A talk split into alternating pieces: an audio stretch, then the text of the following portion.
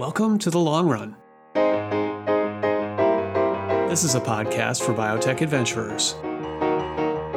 I'm your host, Luke Timmerman.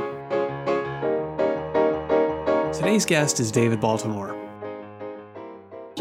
David is one of the most accomplished biomedical scientists of the past 50 years. He recently won the Lasker Koshland Award for Special Achievement. The award said that it was granted for, quote, the breadth and beauty of his discoveries in virology, immunology, and cancer, for his academic leadership, for his mentorship of prominent scientists, and for his influence as a public advocate for science. End quote. That's a lot. it would take way more than an hour to discuss all of his scientific work and his work at the intersections of science and industry and science and society. But for those who could use a very brief history, here goes. David made his name early in his career at MIT with the discovery of enzymes called reverse transcriptases. That work showed the world that the central dogma of biology, popularized by none other than Francis Crick, needed a pretty serious revision. At the time, the saying was that DNA makes RNA makes protein, and it was thought to be a one way street of genetic information. Howard Temin at the University of Wisconsin and David Baltimore at MIT both showed that these reverse transcriptase enzymes convert the viral RNA genome of retroviruses into a complementary DNA, a cDNA molecule, which can then integrate into the host's genome. In other words, genetic information could flow from RNA back to DNA in certain situations. And from that point forward, genetic information could be thought of as a two way street in certain situations. That fundamental work in virology led him down a whole set of interesting paths in immunology and cancer biology. He won the Nobel Prize in 1975 for that work at the age of 37. Now, at age 83, Baltimore is in a position to reflect. His career shows amazing range. I've heard one scientist say that Baltimore could easily have won two or even three Nobels. But there's more to his life than his discoveries he mentored hundreds of scientists through the years. Many ended up launching independent research careers of their own, and 20 have been elected to the National Academy of Sciences.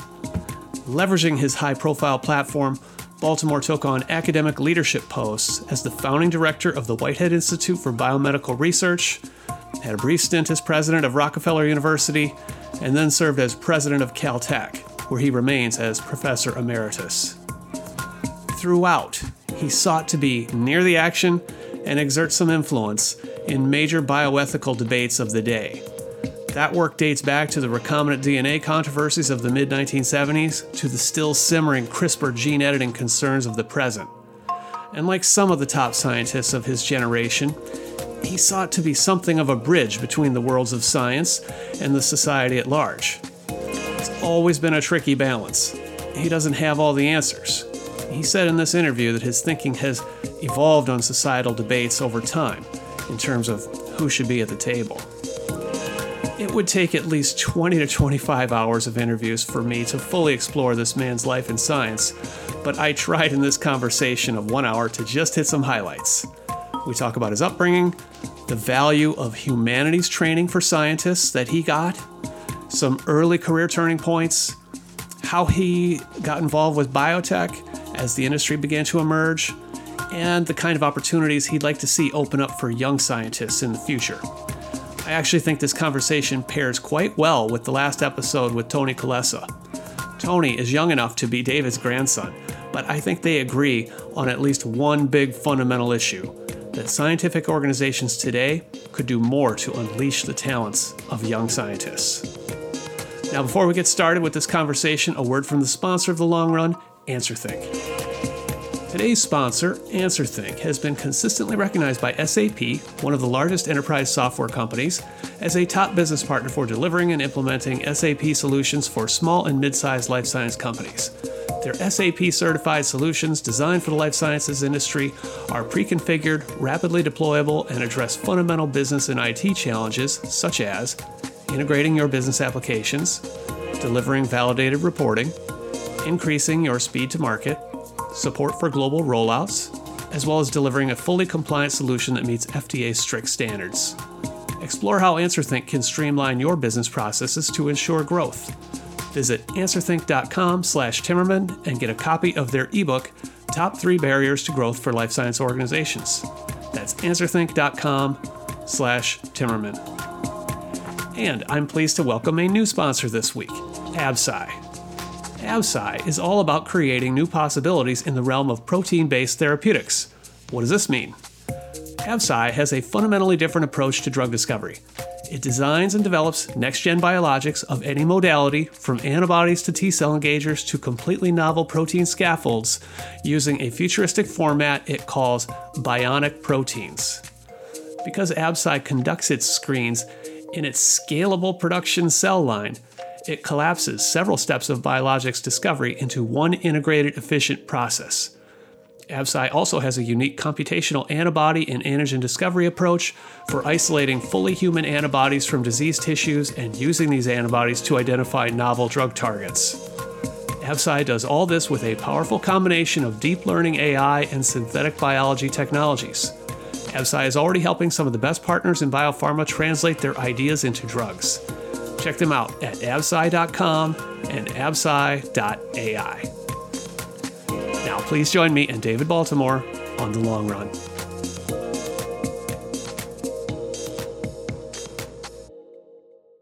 David Baltimore, welcome to the Long Run Podcast. Thank you. So, I want to start off by giving you congratulations for this uh, Lasker Award, which you picked up recently. Uh, special achievement, lifetime achievement that really recognizes um, not just your contributions to biology, but also your work as an administrator and as a mentor to so many scientists through your career and and a contributor to public policy debates there's there's a lot of breadth in, in here. And so I, I wonder you know when you got that just curious did you um did this stand out for you among all the various awards that you've gotten through your career as as special in some way? Well yes it did. Um and for a number of reasons. Um, one of them is the breadth of recognition, um, because I have in my life tried to uh, participate in all the various aspects of being a scientist. And that includes administrative work, it includes uh, mentoring, uh, it includes the doing of science, uh, the publishing of science. And uh, there really is, are very few awards that uh, take into account all those aspects of scientific life. Uh, and so I was very honored by um, the Lasker Award. Also, I knew Mary Lasker uh, and admired her devotion to science, although she herself had no scientific training. Uh, and so I, I, I really appreciated the connection.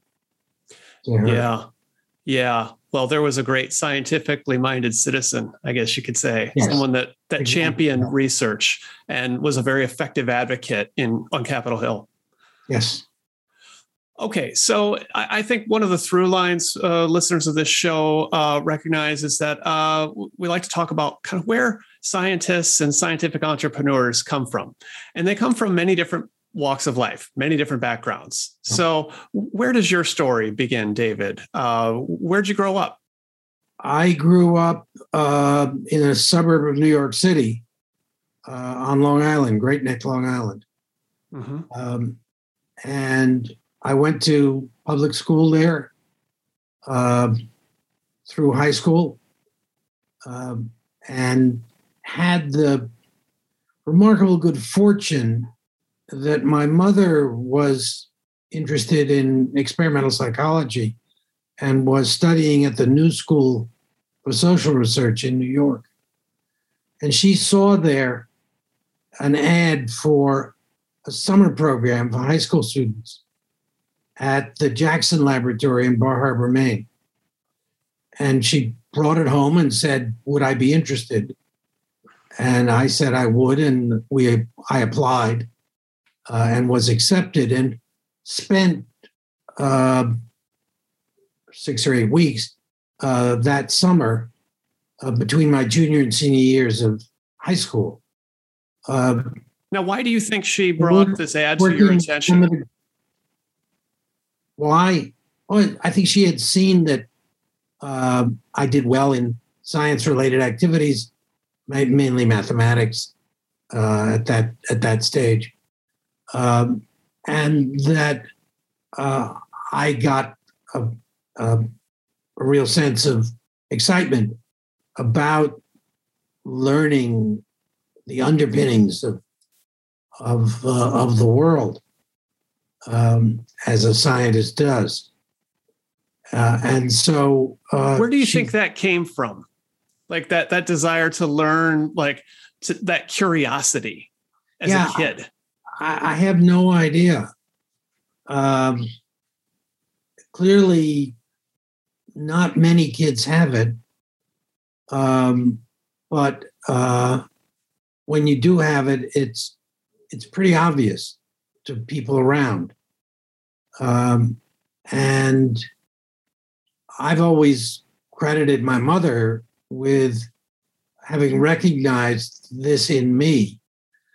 And it really was a, a recognition of my inheritance from her because she was a scientist. now, um, were were you bored in school? Were you not really challenged? Was she, was she seeking to uh, give you a little more challenge? Uh, uh, yes, absolutely. I was bored completely in in um, in the science part of school um, because I wasn't challenged, um, and um, it doing the kind of math that we did in high school was a, a trivial exercise for me. Um, so you went to Jackson Lab uh, for part of a summer when you were in high school. Uh, what was important about that experience? What was important was that I, first of all, met real scientists. Uh, many scientists came and spent the summers at Jackson Lab. The program that I was in was for 27 or something um, high school students, um, and each of us had three mentors uh, who uh, asked us to do simple experiments um, in their own uh, interests. Um, and so I was doing experiments, uh, working at the forefront of science uh, because I was asking questions that had that didn't have a known answer, and that was just incredibly exciting uh, to discover that the frontiers of knowledge were accessible to me as a high school student uh, without a whole lot of background. Um, and uh, I was mentored by three people I later discovered were three of the greatest scientists in biology. Uh, people who were at the forefront of developmental biology. Um, Jackson was a, a laboratory of mouse genetics, and they were all geneticists. and this um, would have been early to mid 50s uh, prior to Watson Crick's discovery? No, it was just after Watson Crick's discovery. Okay. So that, that was in 1953, and this was the summer of 1955. Okay. So were you aware of that at the time? That that big discovery was that I don't know if that was really publicized at the time very much. It was not publicized. I would not have been aware of it. Certainly, my high school's teachers didn't know anything about it or didn't reflect it. Um, but at Jackson, they knew about it. Um, and I don't actually remember whether we discussed it or not. Um, okay, but you caught the bug there at Jackson. But I- I- science, I like this this world of discovery. science, but it was the the bug of experimental science, of actually doing experiments and learning about nature, and that was the bug that I caught, and that that drove me through the rest of my career. Okay. So by the time you graduate and you go off to college, you you go to Swarthmore. Um, wh- why did you pick that place as opposed to some other place? Right. So many people thought that I should go to MIT, um, which was the the great Eastern technical school, um, and I I thought about it. Um, in the end, I don't even think I applied uh, because I- knew what I wanted to do in life, and therefore I didn't feel I needed the technical education that that that was going to be my life, uh, but that I had a sense there was much more in the world than technical knowledge, uh, and I wanted to expose myself to that to learn how to interact with the other elements of of the world. Uh, and so I chose to go to a liberal arts school. And Uh, Swarthmore obviously has a great reputation as a small, broad-based liberal arts uh, institution. So you're saying you knew you wanted to be a scientist, but you were you were actually attracted to the strength in the humanities that they had there. That's right. Um, so how did it work for you? Like, what what did you immerse yourself into, and what did you learn there at Well, Swarthmore? I I was originally a biology major. I actually switched into chemistry in my last year for complicated reasons. Um, I should say that chemistry is the foundation of biology. And so a chemistry major is probably the best thing a biologist, a, a, a nascent biologist can do. Um, and but I had roommates who were in other areas of of uh, human knowledge, um, in the arts, in political science. Um, I had friends uh, who were in a whole variety of of activities. Um, I actually wasn't particularly close friends with other scientists there, although there was a core of us who were aware that that biology was undergoing a revolution and who wanted all of us wanted as much knowledge as we could get about what was going on in in contemporary biology um, and the swarthmore educational system for honors students uh, was that we took seminars uh, two seminars a semester for the last two years. Um, and those seminars were driven by the students. Uh, and so uh, we could drive those seminars to give us an understanding of what was going on in biology, even though the faculty itself didn't really understand what was going on because their own education had occurred well before the structure of DNA was was uh, elucidated, um, and the issues about uh, genetic biology and regulatory biology, which were then explosively developing, uh, were to them uh, not personally understandable.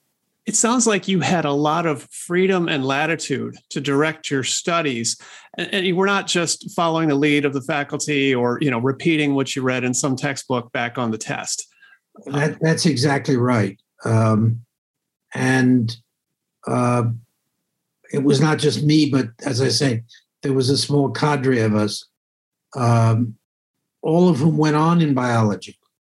Um, you know, uh, and this and, also and, reminds me of uh, you know my, my book on Lee Hood, a, a contemporary of yours. Um, yeah. When I looked at his life and talked with him about this period, uh, he had that same kind of freedom and latitude, um, but there was also a grounding in heart. Uh, he went to Caltech as an undergraduate, and like the core curriculum of the chemistry, the physics, the math that you just had to work through and really push yourself.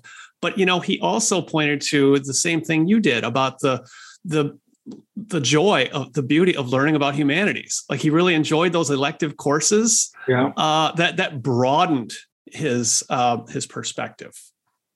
Yeah, it's interesting that we had similar experiences in two very different schools. But uh, was that characteristic of your generation, you think, or or maybe just uh, kind of an unusual set of circumstances the two of you had?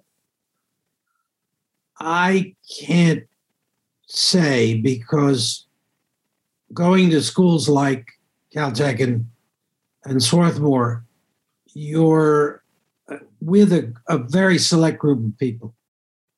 Um, and those people were all extremely curious about the world, extremely excited to be introduced to um, new ideas, um, unfolding ideas, um, and uh, so in the world in which I found myself at Swarthmore, yes, we were an unusual group of people who um, together were trying to uh, uncover what it was that what the world held. But I wonder if looking back now, many years later, um, you see any particular advantage that came from that broad based education. Uh, since so many scientists come up in you know, more narrow confines, I guess you could say, where you know they're not encouraged or they don't take that humanities uh, those kind of courses to the same extent. That's right, um, and uh, I give credit to my Swarthmore education for the fact that I could become a university president. Because when you're involved in high level administration, or and, and particularly when you're president of an organization, the kinds of problems you are faced with are not technical problems.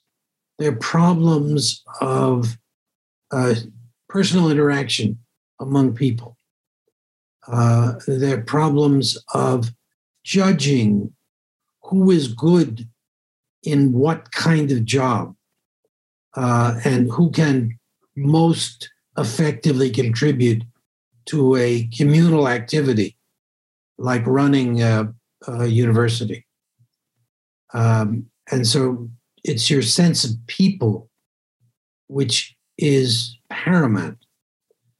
And I think I developed the ability to do that, maybe not as well as others, but but at least well enough. Um, because I went to Swarthmore. Uh, Interesting. Because I had spent my time interacting with people from all walks of of intellectual life. And you were also getting to do some research uh, in in in the lab as an undergraduate, correct? Not at Swarthmore so much. Okay.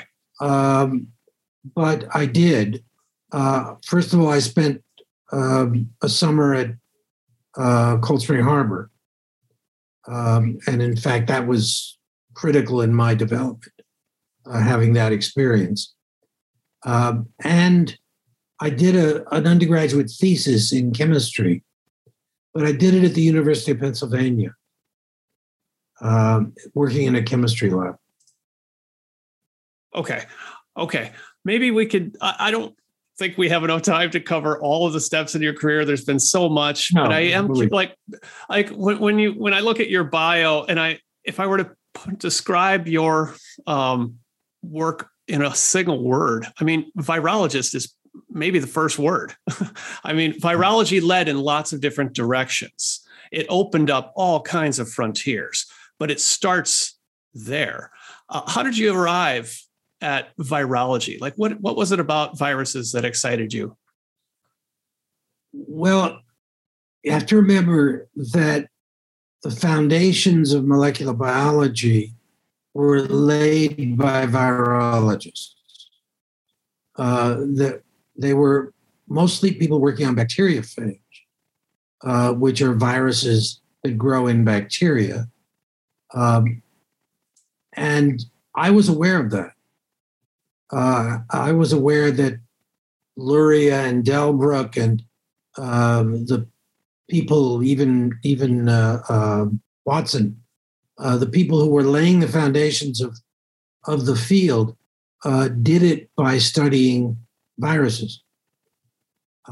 And so when I went to graduate school, I am gravitated to laboratories of virology.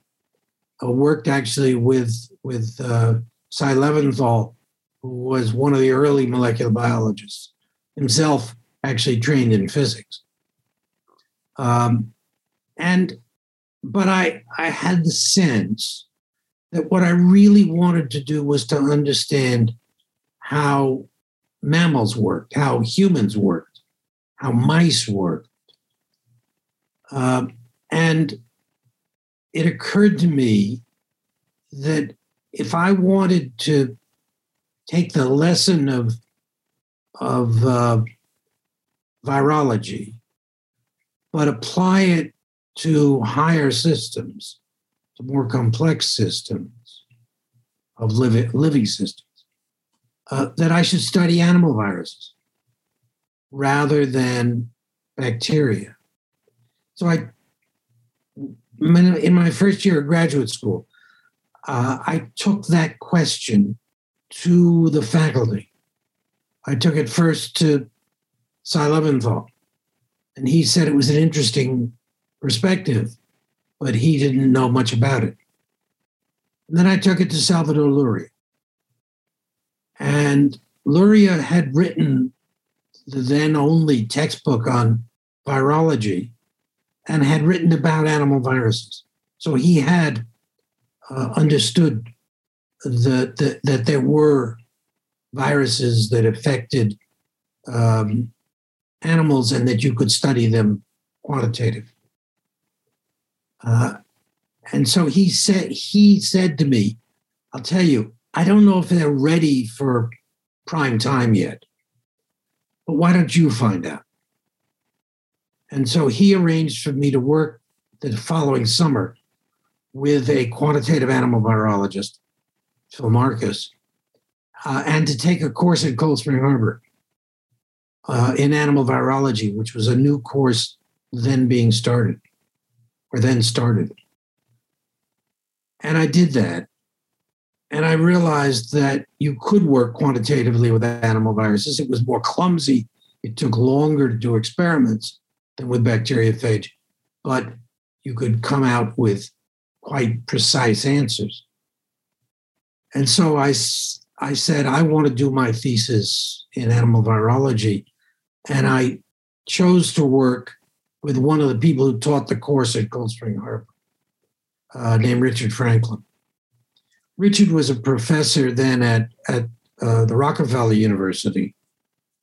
And so I switched from MIT, where I had been a graduate student, to Rockefeller uh, and did my thesis with him.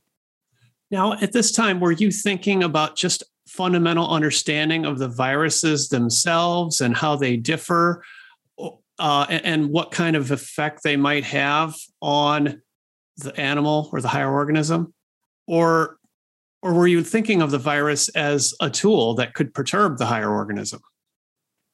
Um, I, I actually wasn't smart enough to frame that question. Um, I, I and it was a sort of a gut feeling that if I worked in animal viruses, I was going to find myself uh, able to think about um, mice. I mean, I had been at Jackson Lab for a summer uh, where mice were the organism of choice. Uh, and so that was an experience that that stayed with me. And I felt uh, through my career that if I could make a problem work in mice, that I could get the kind of depth of knowledge that related to humans, but at the same time be able to manipulate the, the organism uh, on a reasonable timescale. Uh, and so uh, I chose to go to work on on uh, animal viruses with that feeling in mind, and it okay. turned out to be true. Uh, that first of all, that the work that we did in animal viruses did teach us new things about how animal cells work and how mouse cells work, um, and ultimately became very good probes of the immune system, for instance, of um, of animals. But at that time, I wasn't thinking much about the immune system. That that interest of mine developed later.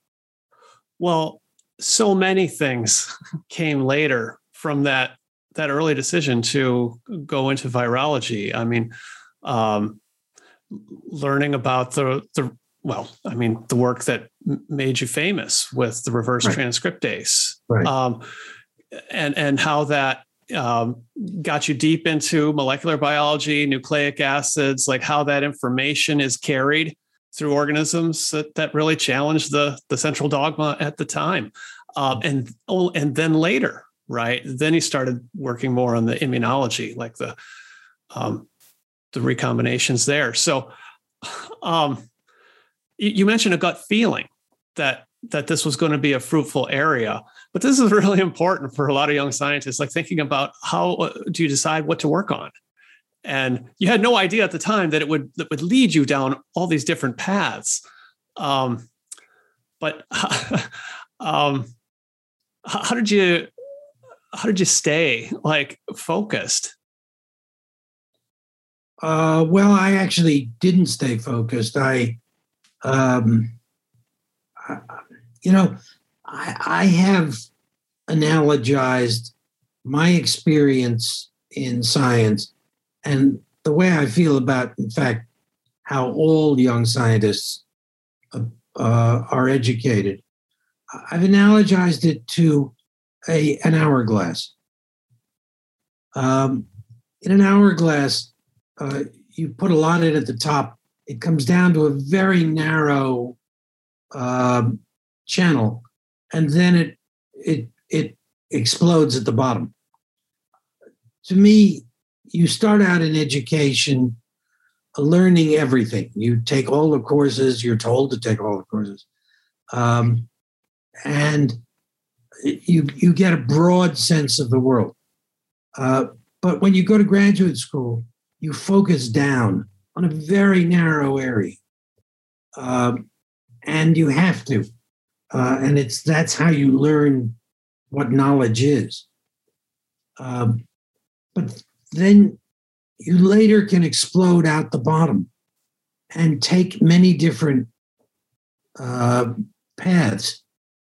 Uh, and uh, it's the bottom of the hourglass.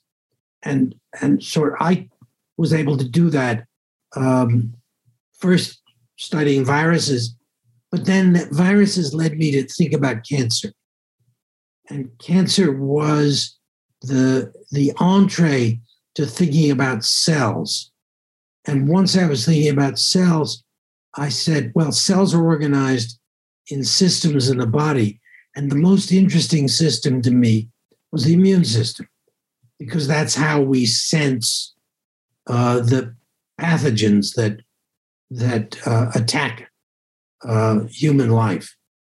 Um, and, and so I moved out into the immune system, working uh, on the recombination process that leads to antibodies and T cells, um, but ultimately working on, on innate immunity um, and issues that were closer to disease.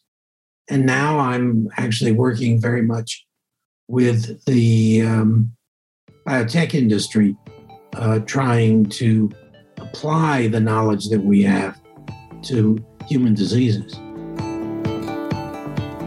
Today's sponsor, AnswerThink, has been consistently recognized by SAP, one of the largest enterprise software companies, as a top business partner for delivering and implementing SAP solutions for small and mid sized life science companies. Their SAP certified solutions designed for the life science industry are pre configured, rapidly deployable, and address fundamental business and IT challenges such as integrating your business applications, delivering validated reporting, increasing your speed to market, support for global rollouts, as well as delivering a fully compliant solution that meets FDA's strict standards. Explore how AnswerThink can streamline your business processes to ensure growth. Visit answerthink.com slash Timmerman and get a copy of their ebook, Top 3 Barriers to Growth for Life Science Organizations. That's answerthink.com slash Timmerman. And I'm pleased to welcome a new sponsor this week, Absci. Absci is all about creating new possibilities in the realm of protein based therapeutics. What does this mean? Absci has a fundamentally different approach to drug discovery. It designs and develops next gen biologics of any modality, from antibodies to T cell engagers to completely novel protein scaffolds, including a futuristic format it calls bionic proteins. Because Absci conducts its screens in its scalable production cell line, it collapses several steps of biologics discovery into one integrated, efficient process. Absci also has a unique computational antibody and antigen discovery approach for isolating fully human antibodies from diseased tissues and using these antibodies to identify novel drug targets. Absci does all this with a powerful combination of deep learning AI and synthetic biology technologies. Absci is already helping some of the best partners in biopharma translate their ideas into drugs. Check them out at absci.com and absci.ai.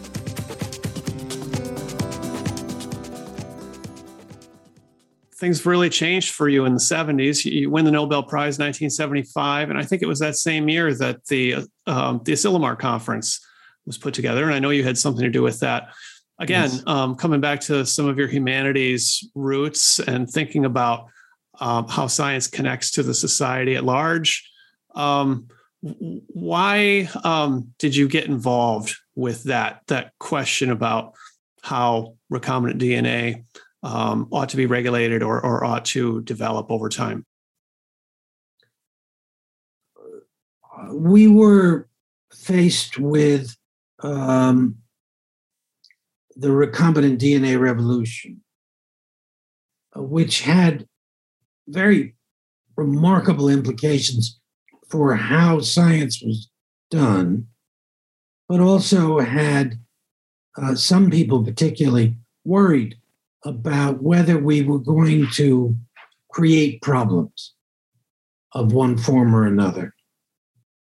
Uh, and so uh, I said, I thought it was um, a problem that scientists should take on uh, and uh, that we should come together as scientists to think through what the dangers might, be, as well as what the opportunities might be in this new science, this new way of doing biology. Um, and the, the group of us that, that met and thought about this were of one mind uh, that we should um, find a route to responsible behavior. Um, and Paul Berg, Maxine Singer, and others uh, whom, whom, I worked with on this uh, were very important in there, and and and very much people who thought um, broadly about social responsibility. Now, were there a lot of scientists at the time who thought, oh, why bother with this? Uh, the public doesn't understand what we're doing. Um, just keep focused on our work and advancing the field. Yes, uh, that there were many people who felt that, um, but I think they sensed that um, it was not possible to ignore um, the danger elements. Uh, and I think we understood from the very beginning that we were moving towards um, genetic manipulation of organisms and, and ultimately developing the ability to do this in humans. And uh, that we had to think about that power because that power was the power to alter the evolution of, of our own species. And there's a serious ethical conversation that um, necessitates bringing more than just scientists to the table. Um, and and if you didn't have this kind of um, multilateral dialogue, whatever you want to call it, um, I mean, there was a there was a danger that the uh, public fear could end up shutting down uh, the funding, the the work. Um, you, you, could really lose a lot as scientists. Absolutely. Um, so it was in our own interests to um, have the Asilomar meeting. Um, it wasn't just in the interests of the larger community. Um, but we, Asilomar was um, a meeting of scientists. Uh, we had some ethicists, we had some lawyers uh, who came, uh, we had newspaper people. Um, but uh, the, the core of it was science. Um, in the more recent considerations of gene editing, which we've now had two, two summits and are in the process of organizing a third, uh, the ethicists are playing a much larger role because we're getting closer and closer to actually being able to manipulate the genes of humans. And that is a, an issue uh, which scientists are no better at thinking about than, uh, than ethicists are. And, and we know that. Yeah, I want to come back to that a little bit later. Um, but you mentioned your work with industry just briefly. When did that begin for you? Um, biotech, you know, conventionally traced its beginnings to Genentech getting started around this time, 1976. Um, when did you get involved and how? I got involved around 1970 um, because uh, when I discovered the reverse transcriptase, uh, one of the first things that that I understood we should study was how the enzyme starts chains of, of product. Um, because every polymerase is faced with the problem of starting a chain, um, starting to copy a piece of DNA starting to copy a piece of RNA. You have to begin at a beginning. It's a catalyst. And, and there's no chain there to begin on. So uh, there are there are enzymes that can can make a beginning chain. But what we discovered very early on was that the reverse transcriptase needed a primer, that that primer was a, a, a piece of uh, DNA that could hybridize to a template at some place, wherever. And that that would begin a copying process by the reverse transcriptase. And so having primers was critically important. You couldn't start a chain without them. And, and we showed that. Uh, and it was actually something that I had worked on um, uh, during my training. So uh, I was something I was thinking a lot about. Um, and what the primer that was most important was oligo DT was a short stretch of T residues. Um, thymine or uh, thymidylate residues. Um, and why was that important? Because messenger RNAs started at their three prime end with a poly A, and that was known. And so you could copy any messenger RNA using oligo-DT as a primer, a short T stretch. And we showed that that was true. Um, now, where do you get oligo-DT? Well, it turns out there was a company that had been formed in the late 1960s by a chemist at, at Brandeis University. It was it was called um, uh, collaborative research. Um, and collaborative research was housed in a building in Waltham, Massachusetts. Um, this guy, Orrie Friedman, had left Brandeis and had formed this company. It was literally the first company in biotechnology. And what it was formed to do was to manufacture nucleic acids, strings of, of A's, G's, C's, and T's.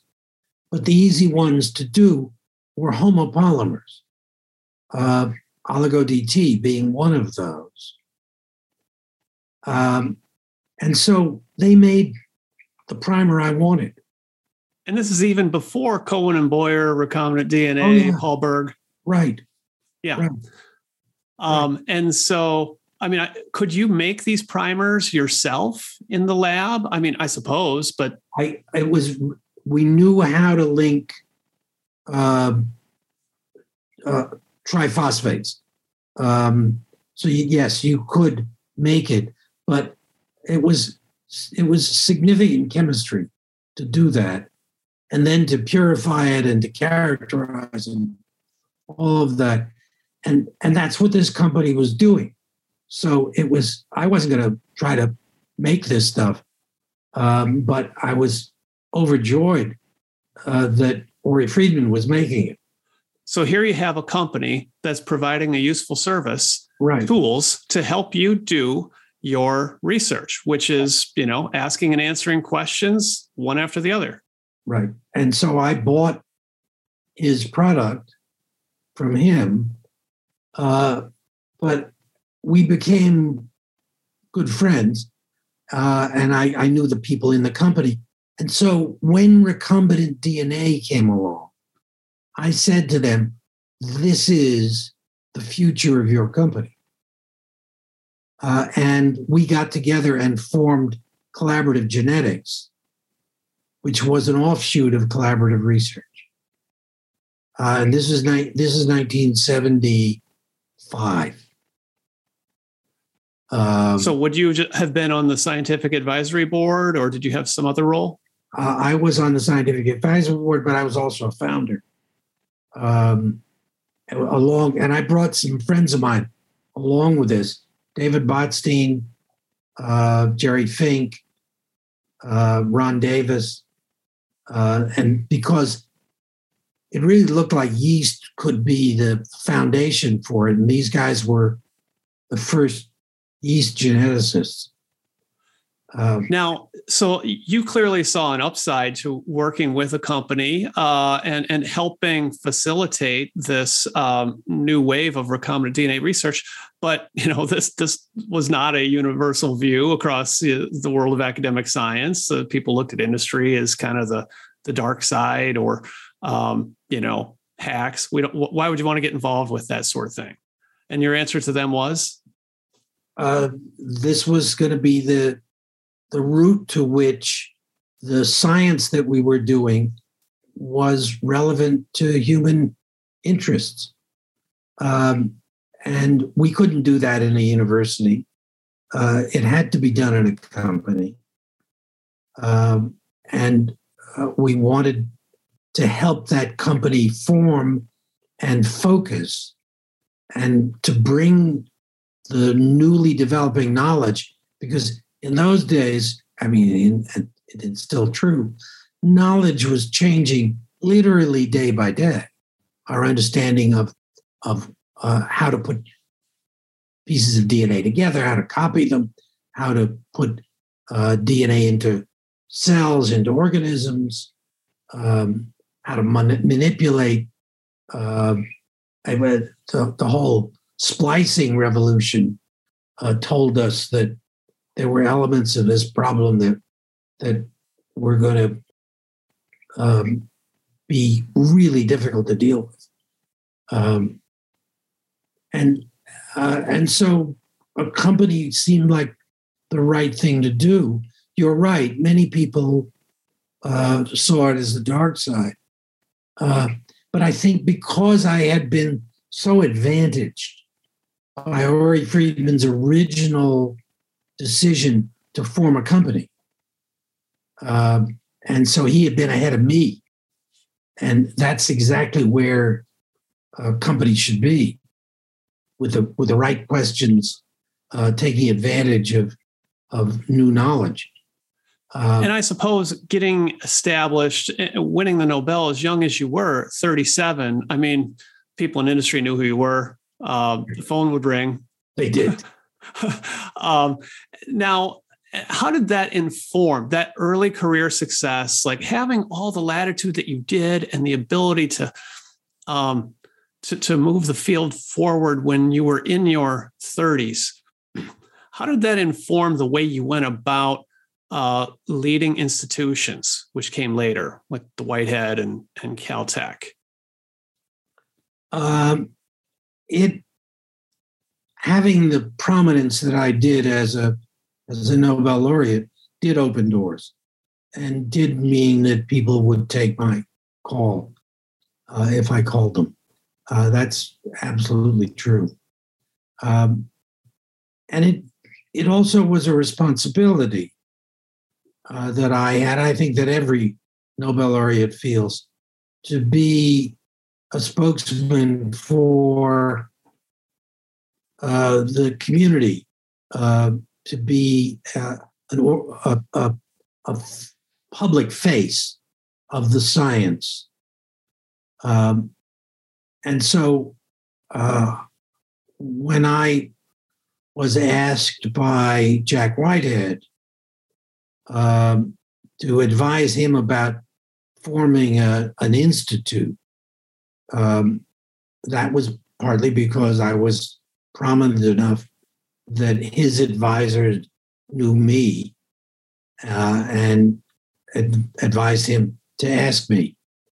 Uh, we hit it off, um, and he enabled me to form the Whitehead Institute. But you you used um, to use a modern term your platform you yes. used your, your your accomplishments your stature uh, to uh, start this independent institute. But you also, one of the things you did that I've read about was creating this fellows program where you gave a lot of young scientists a lot of latitude, uh, kind of like you had had. Right. Uh, why did you do that? Well, it was partly because I had had it. Uh, I, I was learning from my own experience that given uh, resources and freedom, uh, a young scientist will can find his or her own pathway, and that it really was important that uh, young scientists be given that opportunity because they would find a direction that might not be obvious to those of us with lots of experience because the experience that we had tended to uh, channel us into established pathways. Uh, and I wanted an opportunity for young people to get into their own pathways, uh, to think new ways, think about new ways to do science. Uh, uh and uh, so I felt it was that the system that we were developing of graduate school and postdoctoral training that was increasingly long um, five, six years, seven years to train a, a student, and then another five years for a postdoc, uh, meant that the young scientists with fresh ideas were being channeled into uh, their mentors' ideas, their mentors' directions, um, and weren't able until really until they got tenure uh, in, in their 40s uh, to set out in their own personal direction. This seems like I a really important opportunity in my 20s. Well, yeah, th- this seems like a really important point in how the scientific enterprise has changed between your generation and, let's say, mine and, and younger. And that is, uh, at the uh, part of my research for the Hood book, I found that the average uh, first time R01 grant winner when he was coming up was something like 30. Um, you know, that's right around when he got his and, and got uh, on the faculty and got tenure shortly thereafter. And now it's in the early 40s.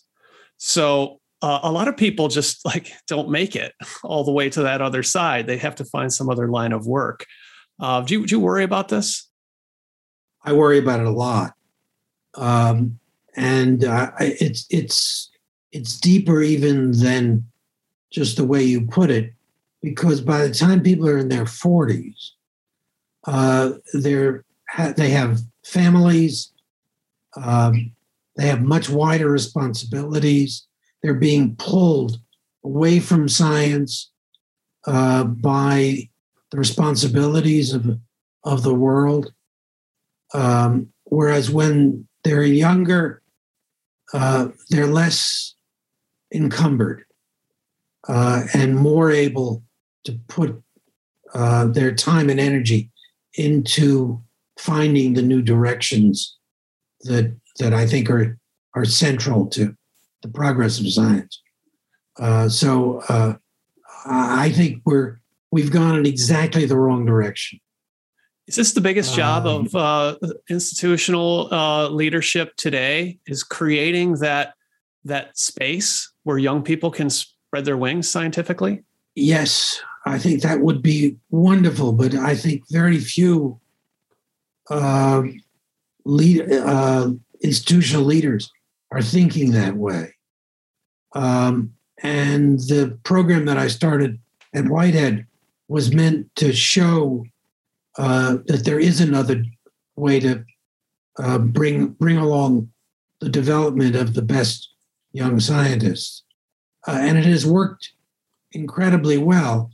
And other people have tried to uh, mimic it, uh, and there are other programs that give young people uh, freedom now, but none of them, I think, have been as successful as the Whitehead program for reasons that I, I can go into.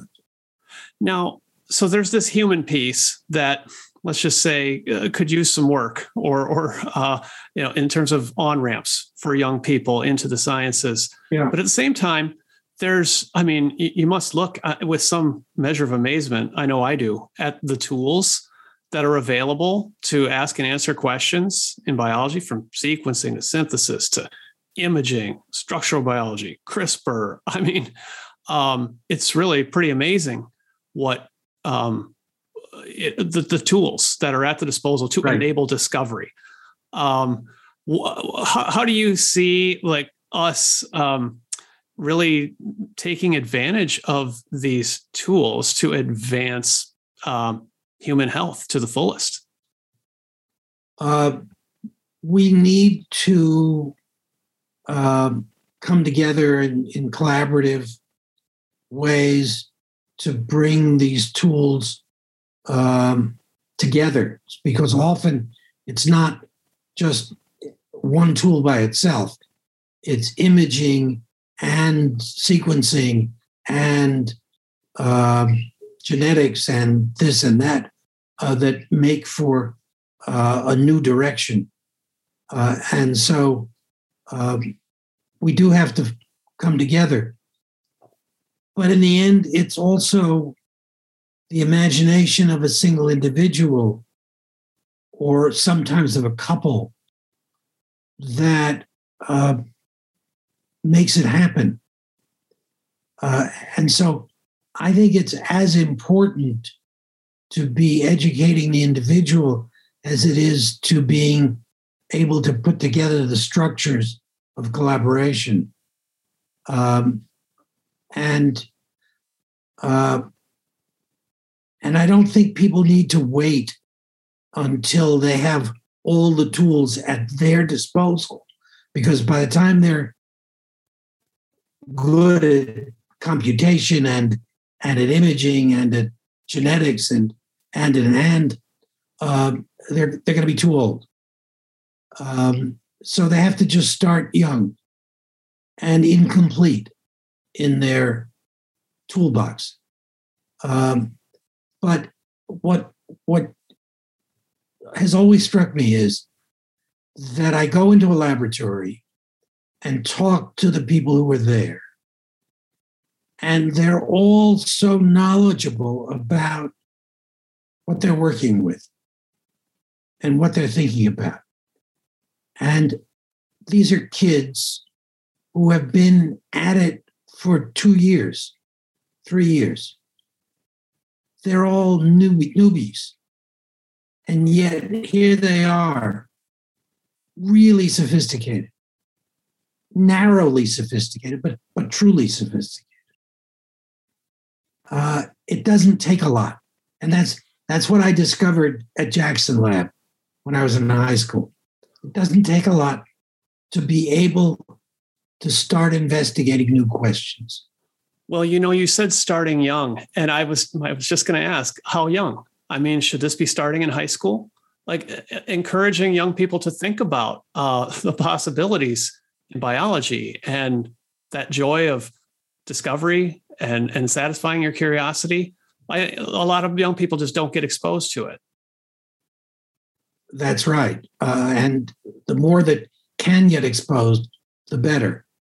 Um, in in high school, uh, my my very good friend Irv Weissman uh, and I often uh, share reminiscences because he also started working in science in high school um, at uh, in in in Montana, um, and we feel very strongly uh, that high school students should have the opportunity um, to, uh, to to be exposed to experimental science, um, and and often are not. But now, coming out of this, um, the pandemic of COVID nineteen, there have been a lot of changes to the way science gets done. Certainly, a lot more awareness of um, the work and and its ability to do amazing things very quickly. Um, what do you think will be? I mean, there there has been new collaborative efforts. There's been you know, science has sped up with the whole open source, you know, publishing of preprints. Uh, there's been some more funding in some spots. Do you think the scientific enterprise is going to be in, in better shape coming out the other side of this? Um, what I don't see um, is the development of uh, the opportunity for individuals to take their own directions. Uh, and and I still think that that's critically important um, much of what you just described, all of which is leading to uh, a, uh, a, a supercharging of, of, of research in certain ways, is collaborative. Um, and uh, I, I, I think that can go a long way to um, helping the world take advantage of of, of the new science that we have. Um, but I still don't think uh, that you can substitute uh, individual commitment, individual understanding, individual pathways. Yeah, yeah. So, are you generally supportive of things like NIH's Young Investigators uh, outreach efforts, and uh, HHMI is trying trying absolutely. to do things like this too? Right. Uh, the more that we have uh, opportunities for young people to think their own thoughts, the better off we are. So, if you were 16 or 18 or 20 uh, starting out today, looking at the world of biology, um, what would you want to work on? Well, I, I have answered that question many times uh, and have always focused in neuroscience because the biggest un, um, ununderstood areas of biology are in the brain. How the brain works, how the brain processes information, uh, how the brain develops imagery. Um, it's all still very obscure um, and with tremendous opportunity. Uh, so I would focus there. But I also believe that you can start anywhere in biology um, I mean, other sciences too, but I, I tend to think about biology. Um, you can start anywhere uh, and find challenging problems that that cry out for solution. Uh, regulatory biology. I mean, we still don't understand gene transcription. We know how a, uh, an enzyme copies one strand of DNA into RNA, and RNA can make protein. But we don't understand the control of that process um, at all well.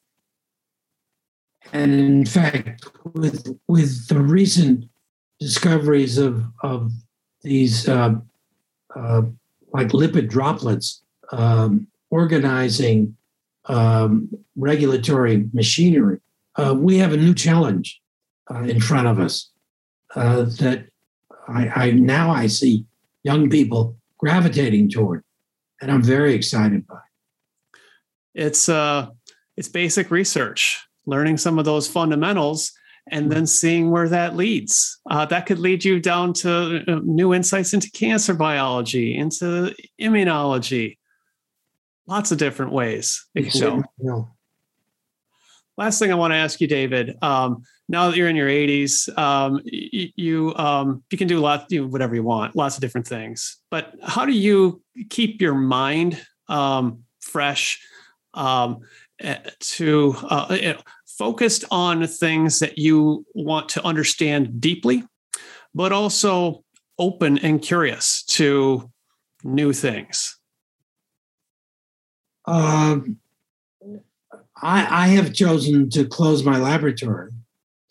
Um, and so I'm no longer trying to organize a group to investigate, to directly investigate problems. Uh, but I'm I'm still interested in the directions of science. I read about it. Uh, I talk to people about it. I go to advisory board meetings of various institutions um, where I hear about the latest developments. Um, and that keeps me excited, uh, keeps me interested. Um, and I'm, I'm aware of, of, in a sense, the full range of complexity that goes into science. Um, that the the new focus in computational work um, in in um, the fusing of of imagery with uh, quantitative thinking, um, and uh, that is all uh, very satisfying to me. Um, but I'm no longer creating any of it myself. Well, you don't necessarily need to have your own lab to create. Um, as I, I, think I read somewhere that you have 20 of your trainees at one point or another uh, end up in the National Academy of Sciences. That's uh, correct. So you have this whole network of people out there who are pursuing their own curiosities and interests and making discoveries that, you know, you kind of help set in motion, but can kind of watch from afar. And I'm still trying to help them. Um, where I work with them in uh, fostering their own careers. Um, and so uh, it, it, I'm in, still in contact with many of the people who have been so successful coming out of my lab. Well, I can say um, it's been a pleasure speaking with you David, I know that you are at this point where you can have a lot of impact on a young person's life. One little anecdote I'll tell you. Uh, you know, I had a summer intern this summer, and the very first assignment I had her do was to cover one of the startup companies that uh, that you've been working on, uh, Appia Bio. And uh-huh. I don't know. I mean, you only spoke with her for maybe 15 minutes, uh, but I mean, that just, I mean, that made her summer and I don't know what she, you know, again, I don't know what she's going to go on and do in the industry, but um, it definitely provided a spark. It's a real privilege to be able to do that. Well, I, I and I enjoy it immensely. So, well, thank you, David, for your time today on the long run. Very nice talking with you. Thanks for listening to The Long Run, a production of Timmerman Report. Pedro Rosado of Headstepper Media was the sound editor. Music is from D.A. Wallach. See you next episode.